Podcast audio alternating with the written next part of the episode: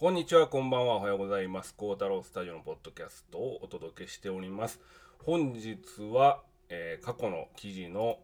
音声版ということで、孝太郎スタジオですごいアクセスをいただいている記事をですね、ちょっと紹介したいと思うんですね。昨日、ブレスが言うて、言うてたんですけども、ちょっと今日改善してみて、何を改善したかって言いますと、モニターをちょっと外してみたんですね。で録音する時って録音エンジニアってヘッドホンをしてヘッドホンモニターをしてモニターをしながらこう録音するんですけど私ももうその癖がついてましてマイクを使うイコールもモニターヘッドホンかけるっていうことやってたんですけどやっぱりそのモニターをヘッドホンしてるとすごいなんか一生懸命喋っちゃうんですよね。で一生懸命喋っちゃうとこうブレスが詰まってくるみたいな。多分そういう感じもありますしでこれもう喋りですね今まあ私もど素人レベルのかなりお聞き苦しいおしゃべりになってると思うんですけども今日ご紹介するその記事と内容、えー、天才になるにはということでお届けしていきます。実はとっても簡単なんですね。天才っていっぱいいると思うんですけど皆さんにとっての天才ってどんな方ですかね？はい。音楽で言うとなんか有名なのがモーツァルトとかモーツァルトもね実はすごい面白い記事があって、えー、それもおいおい音声コンテンツでお届けしていきたいと思うんですがやっぱりまブレースがねちょっとあれなんですけどまあこれもおいおい改善していきたいと思います。天才といえばアインシュタインじゃないでしょうか。アインシュタインって何をした方か。えー、ご存知でしょうか、えー、相対性理論のアインシュタインですね。相対性理論って僕すっごい昔から大好きで大好きっていうかえっとね小学校5年生の頃に、えー、将来の夢っていうなんか作文かなんかがあったんですけども皆さん将来の夢ってその時どんなこと書いてましたかね？僕がね本気でタイムマシンを作りたいと思ってたんですね。でまあ本当に子供 なんですけどまあ子供の夢と言わずにですね本当非常にねもう本当に教育熱心の祖母がいまして、まあ、祖母祖父母に私育てられてるんですけどもすっごい教育熱心なね祖母でまあ思いっきり塾行かされたりとかしてその時は嫌だったんですけども小学校5年生の僕がですね将来タイムマシンを作りたいんだと、えー、タイムマシン作りたいと言った時に、えー、もう本当にパワフルなね パワフルな祖母だったのでどっかの博物館かなんかに電話してくれてあのタイムマシン作りたいと孫は言ってると。どんな勉強したら一番近いんやっていう聞いてくれたんですよね。まあかなり変わってますよね。であの、得られた回答をもとにですね大阪の、えー、本屋さん有名なえっ、と何でした純駆堂じゃなくて純駆堂だったかな？えー、まあそこまでね片道、まあ、2時間ぐらいかかるんですけども、えー、そこまで行ってきて相対性理論に関する本をですね10冊以上もダーッと買ってきてくれてねこれで勉強しなさいと。でまあそんなんもあって中学の3年間夏休み自由研究があるあるじゃないですかであの時に元基礎体制理論を使ったタイムマシンの構想っていうテーマで3年間同じ、論文を出してました そんなまあ可愛い子供時代の思い出っていうのがアインシュタインはまあ強いんですけども実はねこのアインシュタインの脳みそって、まあ、アインシュタインぶっ飛んでますよね。まあ、あのユダヤ人だったんですけども彼の脳みそって実はすごいエピソードがあってこれはね、えー、ちょっと、えー、参照しながらいきますね。えー、アインシュタインの検視解剖を行ったブリンストン大学院のドクタートマス・ハーベイ博士も、えー、アインシュタインのその脳どんな構造になってんねやと。まあさぞかしやばいんじゃないの？みたいなね、えー、あるんですけども。でこの博士がですねこのトマス・ハーベイ博士っていうのは実はアインシュタイン死後ですね、えー、解剖を行ったんですけども内緒でね内緒ですよ。ご家族にその 何にも聞かずに、えー、内緒でその脳の一部をホルマリン漬けにして持ってたと、まあ、いつか研究してやろうみたいな感じなんでしょうね。でまあそこから研究しようと思ってあの眠らしておいて40年間もですねなんとそのトマス・ハーペイ博士のビール用冷蔵庫の下に放置されていた っていうことですね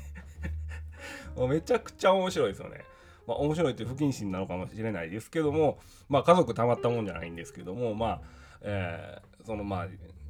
希代の天才の脳みそをですね、えー、あるドクターのビール用冷蔵庫の下に放置40年間していたと。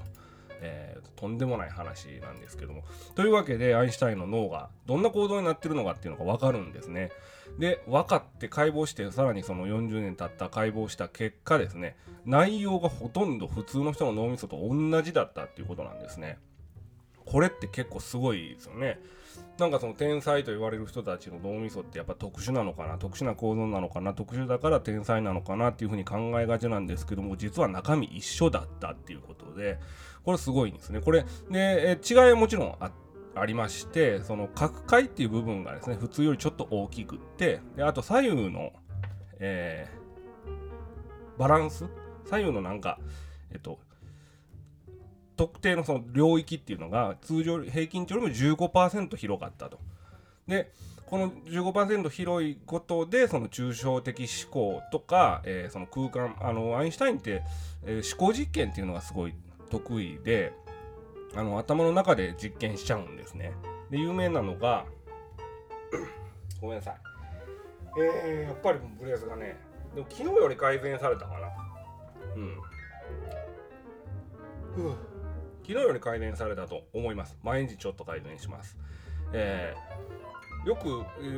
有名なのがですね、えーと、この今、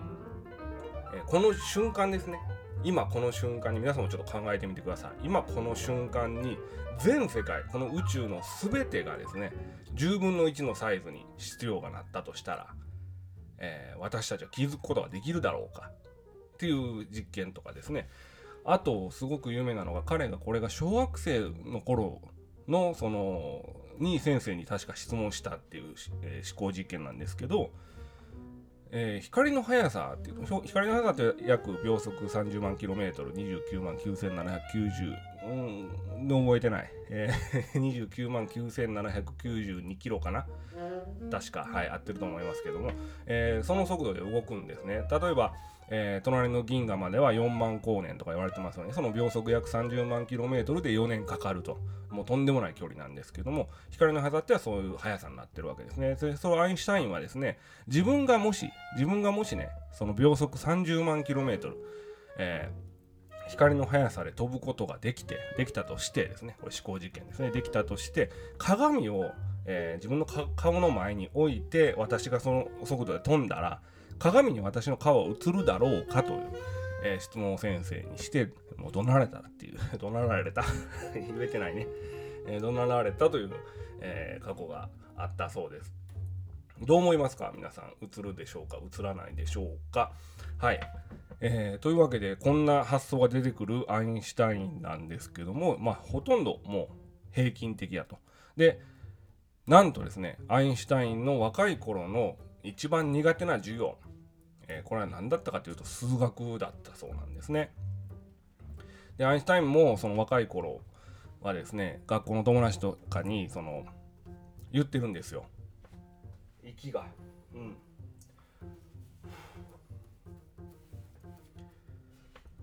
まあ、君らがどれだけ数学は難しいと思っていても僕ほどじゃないよと。まあ、それぐらい苦手やったそうなんですね。うん、で、まあ、あの彼が後に残してる言葉には、えー、私には特別な才能なんじゃないんだと。ただめちゃくちゃ熱烈な好奇心があるなだけなんですと、えー、そういうことなんですね。うん。ゲップです今すいません。まああのポッドキャストはですね極力ラジあのカットとかせずにですね行きたいなと思う。あのというのが自分がですねなんかその夜の晩酌してる時にやっぱ一人でね晩酌する時になんかラジオ声のお供があったらねいいなって思うんですよ。でやっぱりあのまあ私ねおっさんの声でその申し訳ないんですけどもでもおっさんの声の方が需要があるんじゃないかなってお姉さんの声でね、えー、晩酌の時にお姉さんの声耳をヘッドホンでささやかれたらなんかちょっと緊張してしまうと人もいるんじゃないかなというまあ話それてすいませんけども。えー、熱烈な好奇心があるだけですと好奇心がもう何より大事だと。もう何何に関しても疑問を持って、えー、生きろということでですね最近私が疑問に感じたのがですね先日台風が過ぎて、えー、なんと翌日ね朝ね虹が出たんですね。すごい虹が綺麗にね、え出てまして。でまあ、虹が出る仕組みはわかるんですね。そのプリズムがどうちゃらこうちゃらっていうのはわかるんですがあれって実は僕それ知らなかったのがアーチになるんですよね。虹ってそのあアーチ状になるんですね。あれアーチになるのなんでやろうっていうのをちょっとまあ調べようと思って調べられてないのとあとですねこれどうしても疑問もうこれ最後にしましょうか。はいすいません。進みましょう。でまああの普通の脳みそを持っててもみんな天才になれるよということなんですね。で、えー、その方法をですねどうやってじゃ天才になんねやと。どうやってなんねやっていうとこれ実はもう人間のそのニューロン脳のシナプスがどれだけ太く接合されるかどうかっていうところに当てはまるんですね。でこれってなんかやっぱ TikTok とかねあのインスタリールとかですごいあの技持ってる人いるじゃないですか。あの職業の、まあ、魚めっちゃさばいてましたから。めっちゃさばいてたんやろうなっていうね。なんかこう1匹さばくのにも何秒とかでパッパッパッと手際よくやる感じね。ああれがまさにそのニューロンの強化なんです。あれ天才ですよね。もう天才的な妙義に 見えますよね。でも、あれって、じゃああの人が脳の構造、すごいあれに特化した構造になってるのかって言われると、まあそんなはずないですよね。で、これがまあ例えば音楽の演奏家にも当てはまってて、えー、例えばですね、えー、アンドリアンダース・エリクソン博士っていう方がいらっしゃるんですけども、これ、えー、誰か書いてないの、私の記事でもね。えー、エリートばかりが通う音楽アカデミーで熟練したバイオリニストたちを調べてトップレベルのバイオリニストが20歳になる頃には週30時間以上も激しい練習を繰り返し、えー、通算の練習時間は1万時間を超えていたということが明らかになりました。これが1万時間の法則っていう遺族に言われるものなんですけども、えー、大体週30時間以上って言ったら1日に4時間半ぐらいですね。でこれどうですか？音楽やってる方どうですか？少ないですよね。私もその元プロのピアニストだったので、まあ、あの音大に行って、えー、プロのピアノの世界に入っているので、まあ、どれぐらいの練習量プロが必要かっていうのは、まあ、よく心得てる、えー、つもりなんですけども20歳になる頃には週30時間。えっとね私がだ181920の頃でだいたい、えー、朝7時ぐらいから朝練してで9時に学校開くまで2時間ぐらい朝練してですね。で9時からも練習室と争奪戦ですね。問題ですね。あののだめカンタービルの世界ですけどね。練習室の争奪戦でですね取れたらもう取れた分だけ練習して。マックスでどうでしょうね。7時に起きて一番よく練習した。んで大学終わったら近くのジャズ喫茶行ってえー、また練習するんですね。で、家帰ってまたそのボーカルのこと音程合わせしたりとかですね、いろいろやったりして、本当に一日中アホみたいにえ練習してですね、1日に4時間半っていうのはあまりにも少なすぎるなっていう 印象を持つんですけど、音楽家の方どうですかね？これ聞いてる方いらっしゃったら。かなり少ないですよね。うん、で、まあ、えー、もちろんこれね、他の楽天勉強したりとかいろいろあるとは思うんですけども、ただ4時間半みたいに楽器触ってたらプロになれるって話ではないと思うんですけども、えー、まあ、続きですね。ちょっと息整えます。一方でね、えー、トップクラスの演奏家になれなかった人たちを調べてみると通算の練習時間8000時間を下回り、えー、音楽教師を志望している生徒では通算4000時間しか練習がありませんってまあ当たり前のことですよね。でこれ神経学者のダニエル・レベティン博士っていうのが、えー、世界レベルの技術に達するにはどんな分野でも1万時間の練習が必要だっていうふうに言ってるんですね。はい、わかります。1万時間、うん、いりますよね。で、えー、例えば、何だったかな、どっかで聞いたことあるのが、司法試験受かるための時間、えー、何時何時間ですよ？とか、えー、医者になるために何何千時間練習、勉強いりますよ？とか、なんかそういうなんか基準みたいなのがあるみたいですね。はい。で、えー、まあ仮に1日に8時間、9時間の練習時間に当てられるとしたら、1万時間っていうのは大体3、4年、3年から4年、石の上にも3年っていうことになるんですね。1日も本当にえー、8時間根詰めてやればですね。3年で一流世界レベルの技術に達すると。なんとなく分かりますよね。うんなるほどなっていう。そ大体それぐらいの感じかなっていうね、えー、分かると思いますでそういう繰り返しの反復作業をすることによってですね、えー、ニューロンが強化していったりとか、えー、人間の脳ってそのその分野、えー、強化したい分野集中してる分野の、え経路がですねすごく強化されていって、え熟練していくと、え言われてるんですね。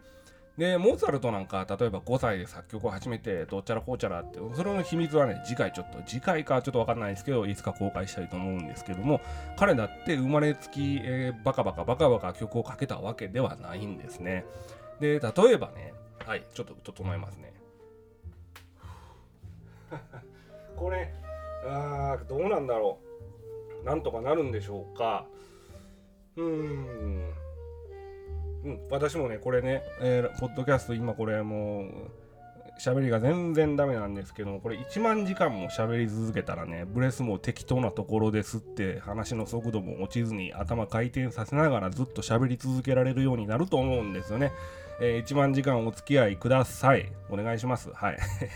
漫画界の神様と言われる天才漫画家手塚治虫さん。えー、この人ね、人生でなんと700タイトルの漫画を描いたと言われてるんですね。もうね手塚治虫さんの作品僕大好きであの、まあ、何が好きって言われるとすごいにわか感が溢れてるってしまうとは思うんですけども。えっ、とね「アドルフに次ぐ」っていう作品はすごい好きであとやっぱり火の鳥ブラック・ジャックもうにわか感出てますかね。はい。あとね、3つ目があるっていうのが面白かったですね。で、まあそんなもんですかね。うん。で、でもやっぱ火の鳥って何回も見ましたね。でもあれで結局、その例えば仏教哲学の世界に興味を持ったりとか、いろんな宗教観とかですね。あれすごい仏教哲学がなんか、あの、詰め込まれてますよね。で、やっぱりその命に関すること、えー、釈迦も命に関してのことはいっぱい、え、残してますけどもそれをすごく身近に感じさせてくれる本当に天才漫画家だなっていうふうに思います。この人700タイトルですよ。紙にして15万枚だそうです。15万枚もちろん書いてるんですね。で例えばモーツァルト先ほど出てきましたモーツァルトなんかも彼の作曲数っていうのはもう、えー、社譜するだけでももう一人の人生が終わると言われるほどの、えー、膨大な量なんです。これも秘密があるんで、また、えー、モーツァルトの回の時にね、えー、やりたいと思います。でちなみに音楽家シリーズでいきますと、えバッハ・シューベルトなども合計するともう短い曲のままで大体1000曲以上は、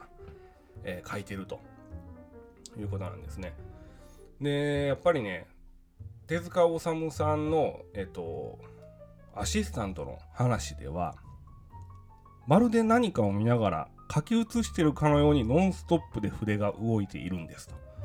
えー、漫画を描くときにね。もうあるんでしょうね、頭に。あって、それもアウトプットするだけだと。失礼しました。やっぱりね、その頭に構想があってアウトプットするその作業をやっぱりニューロンが強化できて、えー、どんどんできていったわけで多分ねその5タイトル目5作品目を書く頃の速度と、えー、ね、400タイトル目の作品の速度って全然全然違う世界やと思いますね。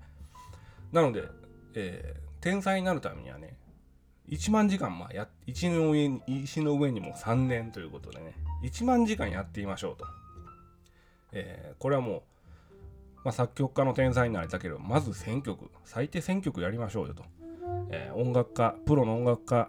天才音楽家になりたかったら4時間半じゃダメでしょうと、えー、1日ね25時間練習しましょうと、えー、そういうことなんですね。でまあそれで天才になりましょうということなんですがこれって実はあの日本人と例えばユダヤ人と日本人のその日中同祖論っていうとかいろいろあるんですけども結構似てるところがあるよっていう話なんですが日本人って割と職人気質が強いですよね。なんかその、まあ、それこそこの道何十年、えー、やってますとか、えー、例えば28歳の、えー、20歳から8年間ね毎日10時間訓練してますっていう、えー、陶芸家とまあ今はもう1日20分ぐらいしかしませんっていう90歳の陶芸家やったらなんか90歳の陶芸家の方が良さそうなね、まあ、どっちがいいとかじゃないですよ。どっちがいいとかそういう話じゃなくて、えー、そのやっぱり年月が欠けてれば欠けてるほどなんか偉大感を感じてしまうっていうなんか、えー、そんな先入観があるかと思うんですけどもユダヤ人は割となんかこの天才のなるにはっていうこのテーマにすごい即してて、えー、何でもですね結構プロフェッショナルにやってしまおうと。2頭追うものを1頭得ずって言いますが、もう2頭追うんじゃなくて、10頭追っちゃうと。だからいろんな、えー、天才がいますね。例えば音楽界でもパデルフスキとかですね優秀な政治家だったし、えー、その医学博士を持ってるピアニストとかいっぱいいますよね。大体ユダヤ人ですけどね。ユダヤ人大体有名あの優秀なんで優秀なんかっていうのも僕は結構興味があってかなり追求していますのでその辺もね追って、えー、ラジオとかでお話ししていきたいと思ってるんですけども、えー、とりあえず天才になるにはね1万時間やってください。1万時間頑張りましょう、えー、ニューロンを強化してその分野の、えー素晴らしいスペシャリストになりましょうというお話でした。はい。どうでしょうか？昨日より、えー、ラジオのクオリティが上がっているのか下がっているのか変わらないのか